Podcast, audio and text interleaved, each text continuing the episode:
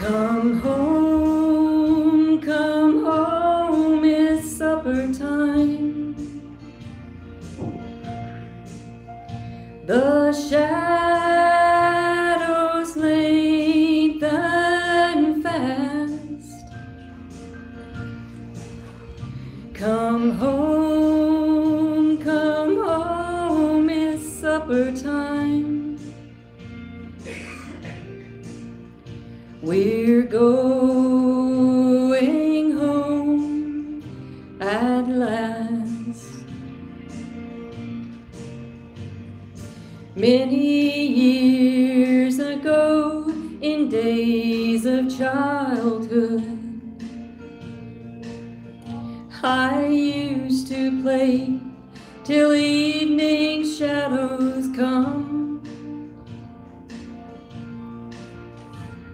Then winding down an old familiar pathway. I heard my mother call at set of sun. In visions now, I see her standing yonder. Her familiar voice I hear once more. She said the banquet table's ready up in heaven. Oh, it's supper time up on the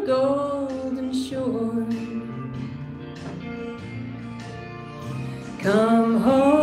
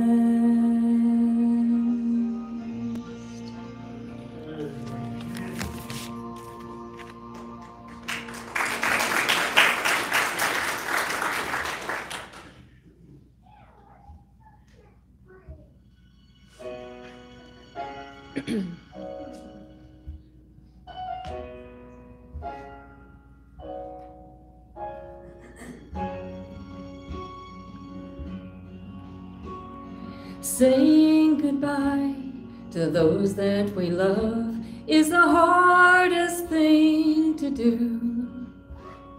But I set my mind on things above, and I know when this life is through, I'll move to a city where no one will cry, no disappointments, no sad goodbyes, no more dying. I'm packed and ready to move. I'm homesick for heaven. My heart is longing to go. Homesick for heaven. Loved ones are waiting. I miss them so. I'm homesick for heaven, and I just can't wait to go home.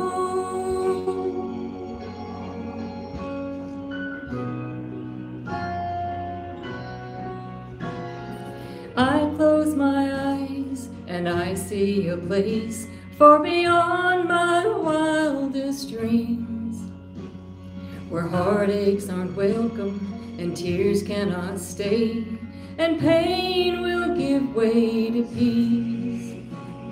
Where life is forever and good things won't end death will never conquer again. I'm more than ready to hear heaven's angels sing. I'm homesick for heaven, longing to go. Homesick for heaven, loved ones are waiting, I know. I miss them so. I'm homesick for heaven, and I just can't wait to go home.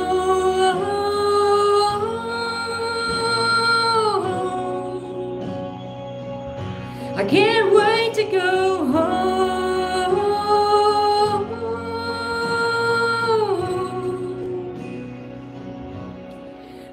Homesick for heaven, my heart is longing to go. Homesick for heaven, loved ones are waiting, I know. I miss them so. I'm homesick for heaven, and I just can't wait to go home.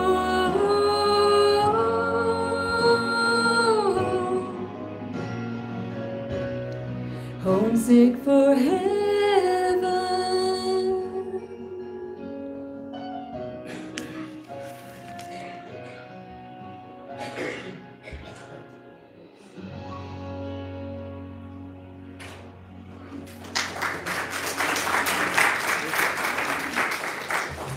Good timing.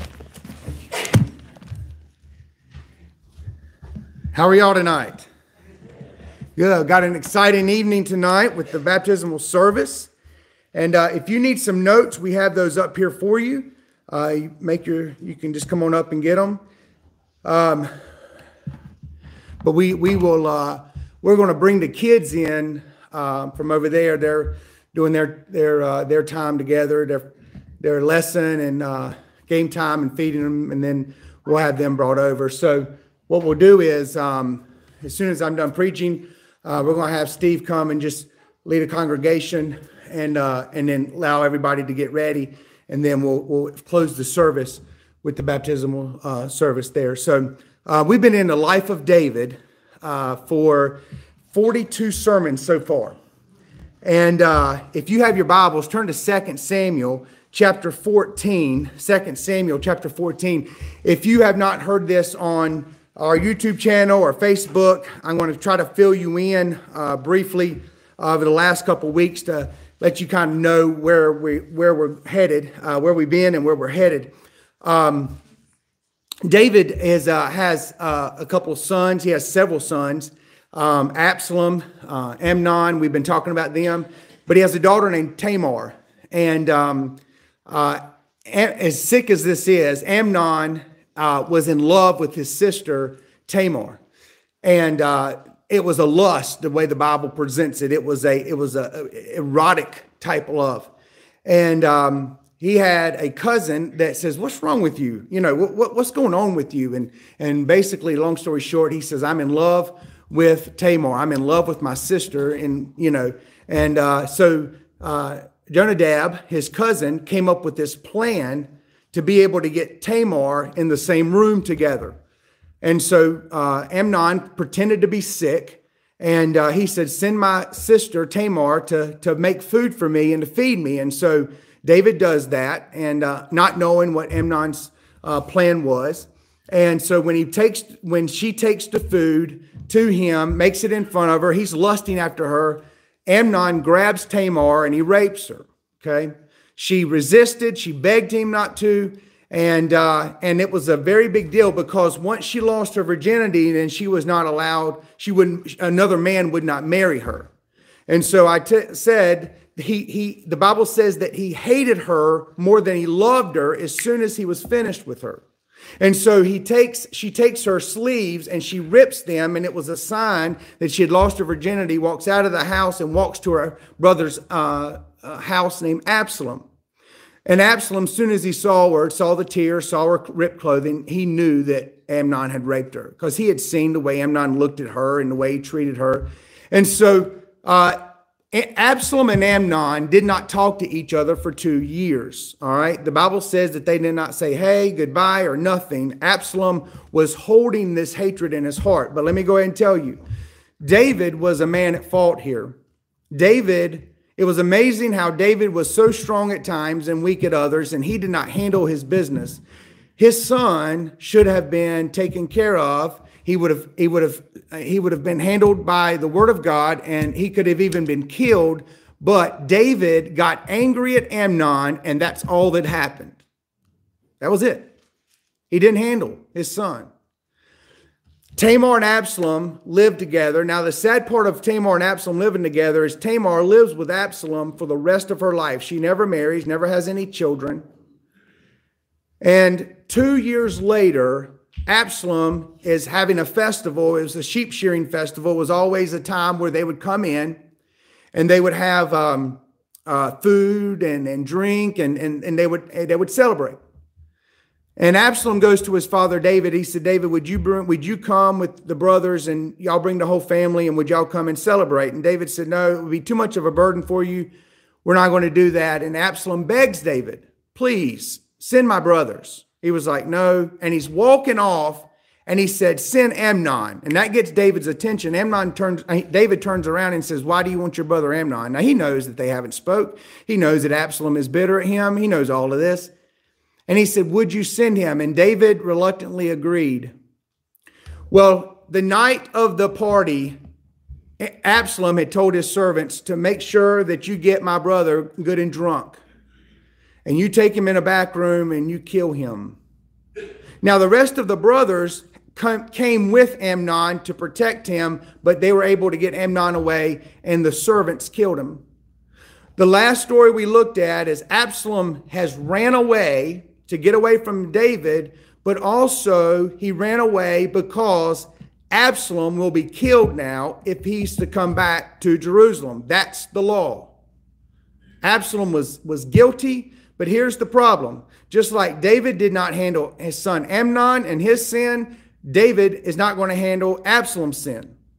And so now all the brothers are back at David's house. Absalom has ran. And, and I talked about how Tamar and Amnon were in the same room together, her rapist being there with a knife stuck in his chest. And so Absalom has run, run to his, uh, his, um, his grandfather in Geshur and he stayed there for three years. The last thing we looked at on um, Wednesday evening was that David was mourning Amnon and Absalom. And so that was the last thing we looked at. And we're now going to pick up the storyline in 2 Samuel chapter 14, verse 1. Now Joab perceived that the king's heart was drawn towards Absalom. Now, who is Joab? Joab has been with King David from the word go. He is King David's right hand man. He is his um, captain in the army. And the Bible says that he perceived the king's heart. What is he saying here? He looks at David and he sees that he's mourning. He sees that he's broken every single day. And so, Joab, let me go ahead and give you the storyline. He is going to try to repair this situation. Joab is really going to mess up in this story. He doesn't know it, but he's really getting ready to mess up. Absalom is gone, and honestly, that's the best thing that could have happened. Absalom just stay gone. But Joab is watching David go through this mourning period over and over. And I said this oftentimes it is harder for somebody to still be alive and separated from you than them being dead because you know that death is the, the finality of death that you you you have to move on. But if somebody is still alive and you know they're still on this earth that you know they're somewhere i think that was harder for david. I think he recovered from amnon quicker than he covered from absalom he longed to have his son back with him the Bible says that he is drawn towards Absalom, meaning he was still for him on his behalf. Despite the murder of his son, he was still for him. Now, understand this if Absalom would have come back to Jerusalem, David would have tried to protect him. However, what would have happened? The people would have had a right to kill him. And David knows all this. Verse 2. So Joab sent a messenger to Tekoa and brought a wise woman from there and said to her, Please follow mourning rites and put on the mourning garments now, and do not anoint yourself but with oil, but be like a woman who's been mourning for the dead for many days. Now, let me explain. He, he knows this woman from his travels, and she is a very wise woman, meaning she's very cunning with her mouth. She can fool the best of men. And so he went to Bethlehem to get this woman. I think this is interesting. Now, this is just my perception of why he did this. I think this woman was far enough away where David would not know her, nor many of the people in Jerusalem. And it was six miles away, and that's an hour, and I figured it up. It was an hour and 42 minute walk if you walked it at a steady pace. She was far enough away and the Bible says that he said, I want you to follow mourning rites. Okay. So when there was a widow that was in mourning, they had, they, they uh, abided by certain things that considered mourning. I said, you know, sometimes it was seven days, sometimes it was 30 days, sometimes it took a year, but they followed certain mourning rituals. And so he says, this is what I want you to do he says, I want you to show that you're still in mourning. I want you to put on the proper attire. I don't want you to put any oil on. I don't want you to look your best. I want your hair to be ragged. I want you to be un, unbathed. And he just goes through all of these things. He said, I want you to put on a show for David.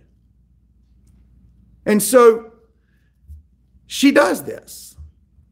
And she's she's willing to do this. Now, I don't know if he paid her. I'm sure he probably did because she's getting ready to lie to the king. But Joab has a plan in all of this. Verse 3 Then go to the king, speak to him in this way. So Joab put the words in her mouth. He says, Not only I want you to put the I want you to pretend like you're mourning of your husband. Now, here's what I don't know. I've, I've looked this up and I cannot find it. If anybody finds this information, let me know. I do not even know if this woman actually had a husband at some point and he had died. It does not say. It could be that he pulled her from that distance away and even lied about the husband being dead, okay? It's possible. And so he says, I want you to go to the king. And this is the two reasons why this whole story takes place. I believe that Joab is sincerely concerned about his friend David. I think he sees him mourning over and over and over. But you know what? Absalom saw Tamar living two years as a rape victim, mourning, mourning over and over again, never being, being able to marry. And then not only this, I think Joab was also scared of Absalom. Because if Absalom came back, I think him and David would have had a fight. That's what Joab is thinking. And by the way, this is exactly what's going to happen. And I think Joab is worried about Absalom building up bitterness. He's now living away from Jerusalem. He had to leave his house. He's living with the king of Geshur. He's living with his grandfather. He's, he's living away, and now there's just nothing but bitterness. Anytime you have uh, separation from somebody, from a quarrel like this, it's never a good time when you reunite, is it? It's nothing but bitterness. That's why we handle problems as soon as we can. And so there's a couple reasons why I think Joab is building this story with this woman who could be a widow or could not be a widow. Verse 4. Now, when the woman of Tekoa spoke to the king, she fell on her face to the ground and prostrated herself and said, Help me, O king. Now, look, she's putting on this show. He didn't get on anybody to do this. He he got he went to he went to the university and grabbed the one who was topping the class at acting. And so she fell on her face. She's putting on this show, pretending to be troubled and trying to win over David's compassion. And she cries out, Help me. Now, here's the thing is why in the world would she ever go to David? I mean, wasn't there judges in Israel, eh, in Jerusalem? Yes.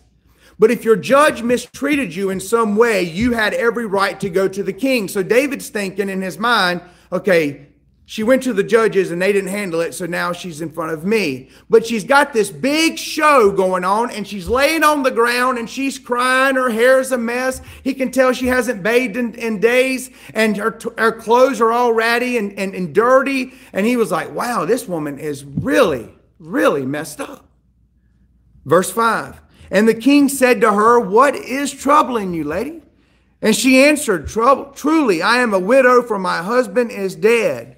Now, I imagine when she's throwing herself on the ground, everything kind of ceased. I imagine even the servant stopped, and David sits up and he takes notice from his throne. And she says, Truly, I am a widow. Now, remember, everything she's getting ready to say is a lie. So I, it's possible that this is a lie too. And remember, nobody knows because of the distance that, that Joab went and got her from. Only the people around her would know this truth. Verse 6. And your servant had two sons. Now she's talking about her sons. But the two of them fought in a field, and there was no one to save them from each other. So one struck the other and killed him. So now she has David's attention. She said, I had two sons. Now, David had Amnon, Absalom, and he's thinking, okay. And she said, they got into a fight and nobody else was around, and one stabbed the other. David's really paying attention to this story right now. He's saying, Man, this sounds like something just happened in my family. And so, what is she doing? She's reeling him in, trying to gain his sympathy. She's crying, she's bawling.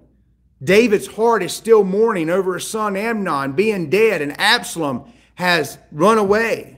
Verse 7 Now behold, the entire family has risen up against your servant, and they have said, Hand over the one who struck his brother, so that we may put him to death for the life of the brother for whom he killed. Eliminate the heir as well, so they will extinguish my coal which is left, so as to leave my husband neither name nor remnant on the face of the earth. Now, this is very interesting. She's now bringing her family into it, and she's saying, Look, the family is rising up against my only son who is left. And she's saying, and they're wanting to kill him. Now, you know why I think this? I think the people in Jerusalem had spoke of killing Absalom if he ever come back around. And I believe this is why Joab put this part of the story in there. If Absalom comes back to Jerusalem, I don't think David is going to be able to protect him. And I think he's worried that he's going to lose another son. And this lady's telling this story like her two sons got into a fight and she says, My family is wanting to put him to death. The neighbors want to put him to death. They want justice. And this is what she says, and they will extinguish my coal. What does that mean? She has no husband, she has no younger son, and the last son will be dead she has nobody to carry on the family name. Oh, he, she is roping him in. Verse 8 Then the king said to the woman, Go to your home, and I will issue the orders concerning you. I think this is interesting that he's sending her away. I think he's shell shocked right now. And I think he's trying to decide. He knows he's going to help her family, but listen to what he does. He doesn't say, Ma'am, your son committed murder, he needs to die.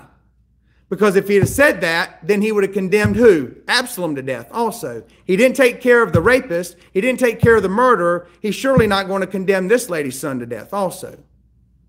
And he says, I will issue orders. I think he's overwhelmed. He says, I, Can I just think about what I need to do to help you? You know, I don't, he hasn't caught on to this lady's story. You're thinking, okay, David, you are so involved in yourself that you, you don't see the story that's playing out. Let's go to verse 9. The woman of Tekoa said to the king, My Lord, now, you know, he's sending her away. My Lord, the king, the guilt is on me and my father's house, but the king and his throne are guiltless. The guilt is on me. She's she he's pushing her away and she turns around and well, Lord, don't don't do this. I need an answer now. I need an answer. Please tell me what you would do. Tell me the order that you're going to issue. She's reeling him in. She's trying to get him to get to the point where she's going to discuss Absalom. And he says, The king is guiltless. Look, what's she saying? King, I release you of any responsibility. Just tell me what you're wanting to do. Verse 10. So the king said, Whoever speaks to you, bring him to me, and he will not touch you any more. So now, whoever, your family, the neighbors, Anybody who speaks against your son, I'll take care of them. Now, I want to tell you, this, this blows my mind. David is willing to protect the murderer, but yet punish those who are trying to fulfill the law. Does that sound like people in today's age? That people are surprised that they are found guilty and they think they should be let go. We have judges and lawyers who fight for people who are constantly doing injustices in the world. And the victim, the true victims, are the ones who are suffering. And so David's now turned and saying, I'm going to help you and I'm going to help the murderer. He's willing to throw justice and law completely out the window. And he's making this emotional decision because of Absalom Amnon. Verse 11 Then she said, May the king please remember the Lord your God, so that the avenger of the blood will not continue to destroy, otherwise, they will destroy my son. And he said, As the Lord lives, not one hair on your son's head shall fall to the ground. Wow, it just keeps getting deeper. She said, Remember me. I, I, want to, I'm trying to make sure, David, you're going to protect my son. Is this what you're really going to do? And then he says, Not one hair on his head will be harmed. She's trying to get him to the point. What Joab wanted was, I am going to protect. We're going to protect Absalom no matter what. Verse 12. Then the woman said, Please let your servant speak a word to my Lord. And he said, Speak. See, as you read this, you think, why did she keep talking? Why did she keep going? She already had the promise from him. But in that last statement, something happened to David, and he knew he was being set up. He said, Let me speak to you. Let me, let, let me ask you a question now. And she said, Speak. What, what do you want? And this is when we see the woman says, Why have you planned such a thing against the people of God? For in speaking this word, the king is like one who is guilty, and that the king does not bring back the banished ones. Now, all of a sudden, the truth comes out. He says, Why have you planned against the children of God? What does this mean? It reveals the, the danger that Absalom was in, and that Absalom was the concern of trying to take over the kingdom. And then he says, The king is guilty of this same thing. He says, She's saying, You're willing to pardon my son, but you're not willing to go down to Geshur and get your own son and bring her back. You're not. He says, Why won't you bring back the banished ones? Why? Because the law would not allow it. David felt like he was protecting his son in Geshur by being under his grandfather's rule than to bringing him back because the people would kill Absalom. Verse 14. For we will surely die and are like water spilled on the ground, which cannot be gathered up. Yet God does not take away life, but makes plans so that the banished one will not be cast out. And now she's making this urging David. Because one day she said it may be too late. I think this is interesting. She's saying, David, stop holding Stop pushing your son away. Go get him because you never know what tomorrow is going to hold. How many times you told somebody that? You don't know what tomorrow is going to hold. That's why Jesus said, Don't let the sun go down upon your wrath, right? Take care of things today. And she's saying, David, you don't know if you're going to be alive tomorrow. You don't know if Absalom's going to be alive tomorrow. And he says, God makes plans that the banished one will not be cast out.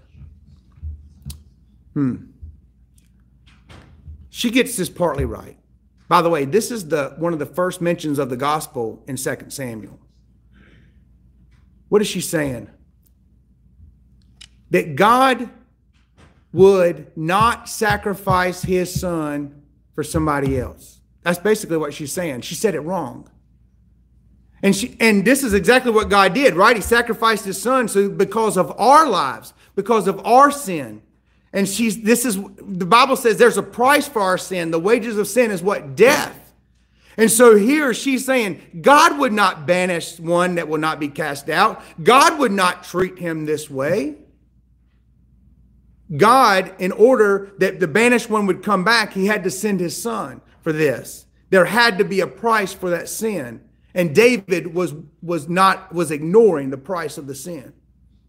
So here's the plea, verse 15. Now then, the reason I have come to speak this my word, my Lord and King, is that the people have made me afraid. So your servant said, Let me now speak to the king. Perhaps the king will perform the request of the slave. Now she's she's telling, look, look, I'm afraid. I'm afraid. I'm afraid. And this is what she's trying to get across that David, you're afraid of the consequences of what Absalom's going to face. You're afraid. And so now she's saying, Will you not reconcile this relationship? And we're going to have to get into this on Wednesday night to saying, Why are they so concerned? Why is Joab so concerned? What is going to be the result if they try to reconcile this? Verse 16. He says, For the king will listen to save his slave from the hand of the man who will eliminate both me and my son from the inheritance of God. And so she's appealing to his conscience, still trying to win David over. Save his slave from her son. She's simply saying this that David, that you have the power to save Absalom, even if it means breaking the law. David, break the law and get Absalom back down here. Verse 17, then your servant said, Please let the word of my Lord King be comforting, for as the angel of God, so is my Lord the King to discern good and evil. And may the Lord your God be with you. And she's appealing to God now. I mean, she's appealing to David. She's like, Oh, you're like a guardian angel to me. You're like a guardian angel to Absalom. You're the one that can protect him. Just like you could protect my son, you can protect Absalom.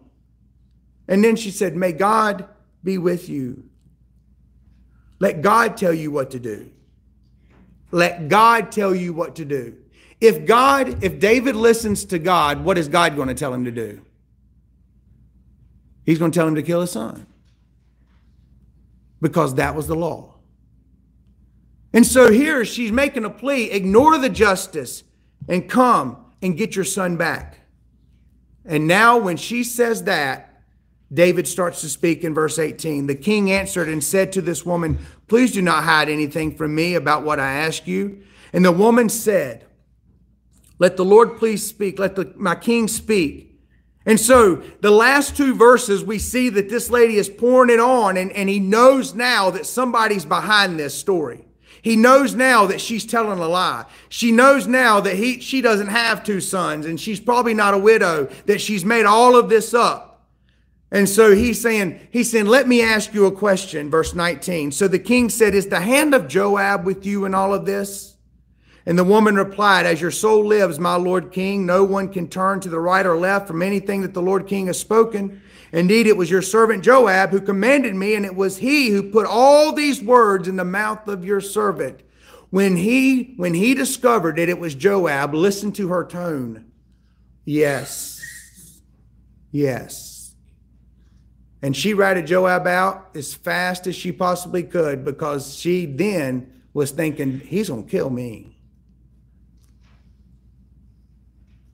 David knew that there was more to this. And he says, and the only person behind this that would put you up to this is Joab, because I know that he is concerned for my state of mind. Verse 20, and then we'll end. But you got to come back Wednesday night because I'm going to tie all this together. In order to change the appearance of things, your servant Joab has done this. But my Lord is wise, like the wisdom of an angel of God, to know all that is in the earth. Your servant has done this thing. Listen to her, her words. I imagine now she's sitting up. The tears have been wiped away. Your servant, the one that loves you, has done this thing. And David, you are wise. You are wise to catch on to this. Listen to what she's saying now. She's like, oh no, he is getting ready to take my life. And I have done this for Joab. Now, Wednesday night, I am going to tie all this together because this is a terrible place to stop, but I had no other options but to stop at this point to make sure this story. But this starts a journey with Absalom coming back home. And I want you to know this that this is going to be a fulfilling of prophecy. Do you remember what Nathan, the prophet, after he raped Bathsheba and the baby died? He said, The sword will never leave your house. And all this is, is fulfilled prophecy. When Absalom comes back to David, you're going to see the word of God is going to be true in this house. Let's pray. Father, we love you today. And God, we thank you that you have will give us clarity and when it comes to your word and understanding. God, we often see where maybe Joab thought he was doing what was right and trying to do what he thought was best for David, but ultimately, God, in the end, it is your prophecy that is being revealed. You are lining all these things up for what you already told would happen. God, you're an amazing God. And as we look at these prophecies and we look at these things being fulfilled, nobody but you can fulfill these things in your perfect timing. Even these things that are so hard to read and, and go through. Lord, I ask for continued wisdom as we work through this story of David and we see his failures. We see that he did not handle things the way he was supposed to.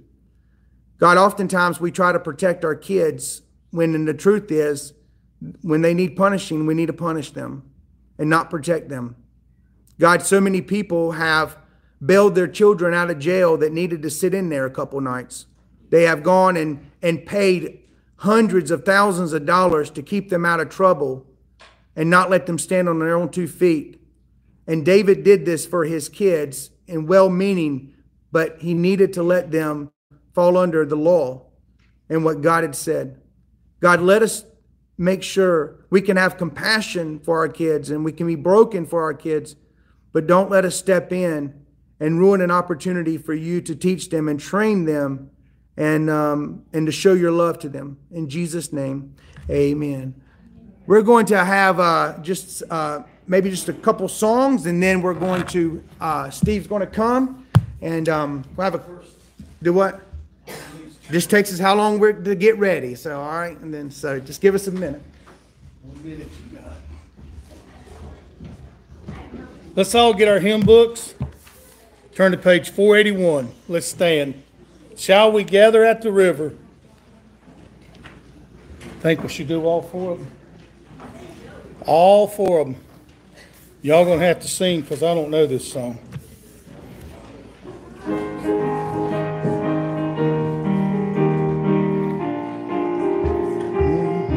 Mm-hmm. Shall we gather at the river where bright angels' feet have trod, with its crystals tides forever flowing by the throne of God? Yes, we'll gather at the river, the beautiful, the beautiful river gathered with the saints at the river that flows from the throne of God. On the margin of the river, washing up its silver spray, we will walk and worship ever all the happy golden days.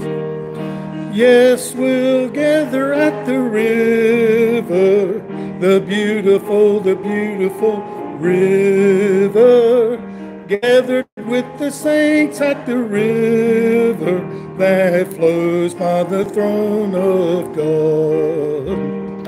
Here we reach the shining river, lay we ever burdened down Grace our spirits deliver and provide a robe and crown.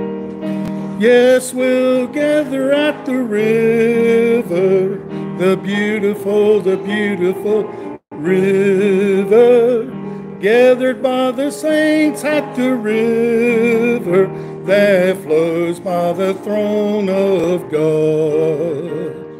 Soon we'll reach the shining river. Soon our pilgrims will please. Soon our happy hearts will quiver with the melody of peace. Yes, we'll gather at the river, the beautiful, the beautiful river gathered with the saints at the river that flows by the throne of God. He ain't there. Let's go to 88. Amazing Grace. That's got four verses. We can get there. No, it's not 88. What page is it? 188. 188.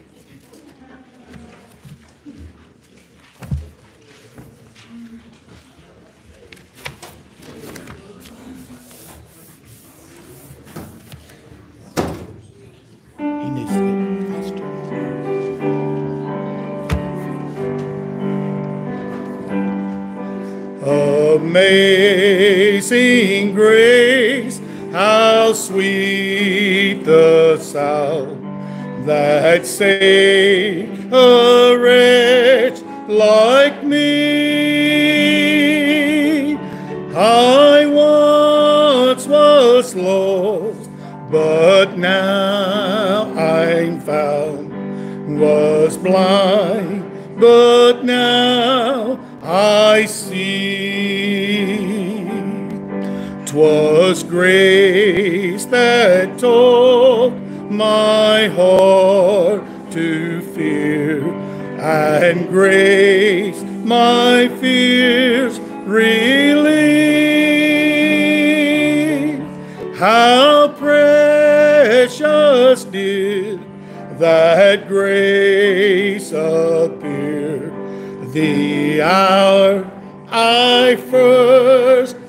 believed. You may be seated.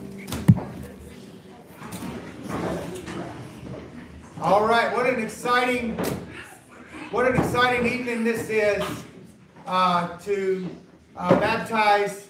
Uh, we, I think we have five tonight that we're baptizing. We have several more in a, in a couple weeks that uh, they got the dreaded uh, stomach bug, and so we do have some more that will be um, being baptized uh, in, whenever, you know, two or three weeks. But for those who don't understand what believer baptism is, uh, in this country, fortunately, that it's not the opportunity to lose your life like it is in a lot of Muslim countries.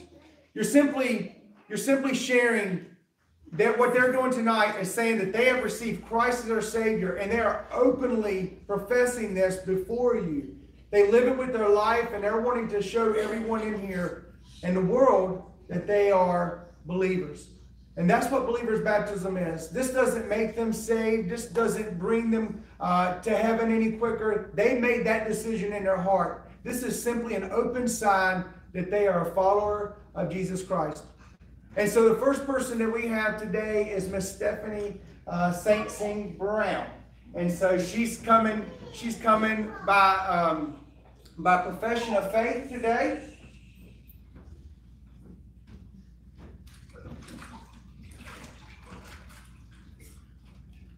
What an exciting uh, day this is. And so uh, her journey in the last year has been, um, been amazing and uh, treacherous and broken and grieving. But the Lord has done an amazing work in her life and He's continuing to do so.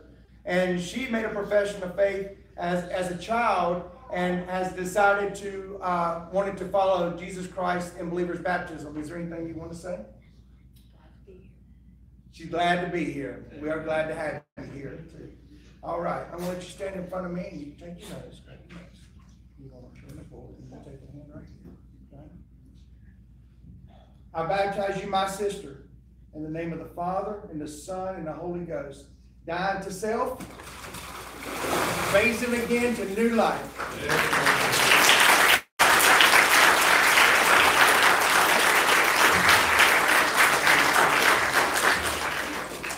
Miss Allen?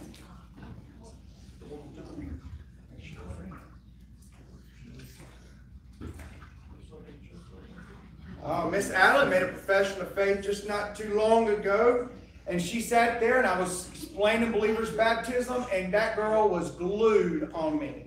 And I said, Does everybody understand? She said, I understand exactly what you were talking about.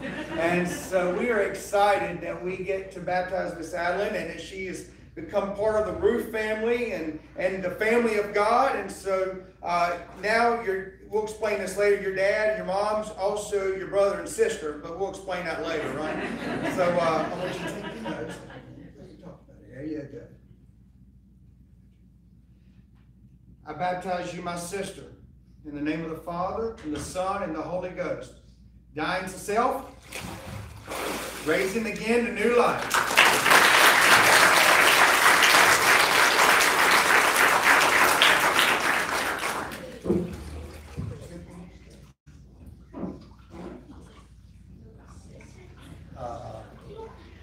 Faith is another one as part of the Roof family, and you can see God has worked in this family's life and these kids' life and putting them with the parents that, that, that God has chosen for them. And so they have been a testimony to these kids' lives and changed their, uh, their not only their uh, earthly home, but also their eternal home also. And so we're thankful for uh, God called her and she's received this call. Are you ready?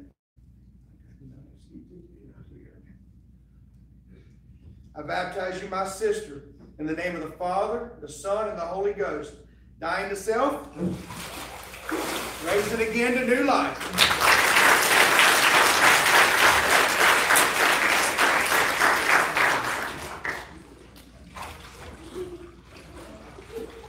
And so here's one of our teenagers, and uh, getting ready to start driving here soon. So, uh, but Miss Dallas has made a profession of faith that uh, she said about seven years old, and that actually her and McKenna are coming uh, to be baptized today at the same time. Something you guys will never forget uh, in this in this awesome time. And so uh, she is she's made this profession, and she wants to follow um, just like Jesus did in believers' baptism, and to show all you guys that she is a follower of, of God, and she wants to reveal that today. I baptize you, my sister, in the name of the Father, and the Son, and the Holy Ghost. Dying to self, raising again to new life.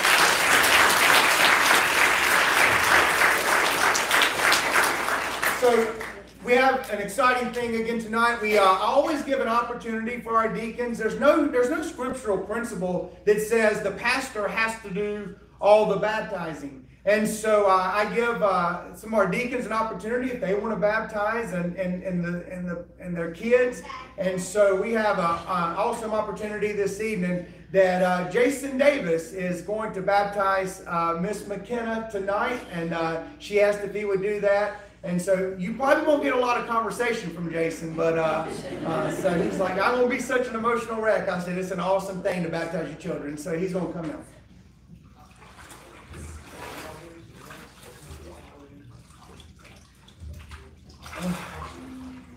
So, yeah, it's uh, it's definitely um, exciting to be able to do this. I know there's you know there's a lot of things in your lives that you remember. There's moments in your lives that, that you remember, and this will definitely be one of those moments that, that we'll not only remember as a family, but also you know as a father and a daughter. So that's that's going to be very special to me. So, ready? I baptize thee, my sister, in the name of the Father, the Son, and the Holy Ghost.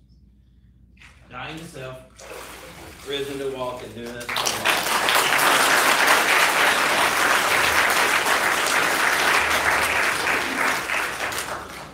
Father, we love you today and we're thankful for these decisions, Lord. We know that you did this, and we know that you called them out of darkness into a marvelous light. You were the one who saved them, you were the one who called them, you were the one who drew them. We were simply instruments that you used to share the gospel. God, it is nothing, no good inside of us that, that gets us saved. It's only by your grace, by your mercy, that anybody can call you our Father. And I'm thankful for all these all these individuals that have chosen to follow you and wanted to make that public tonight and to show that they are followers. In Jesus' name, Amen.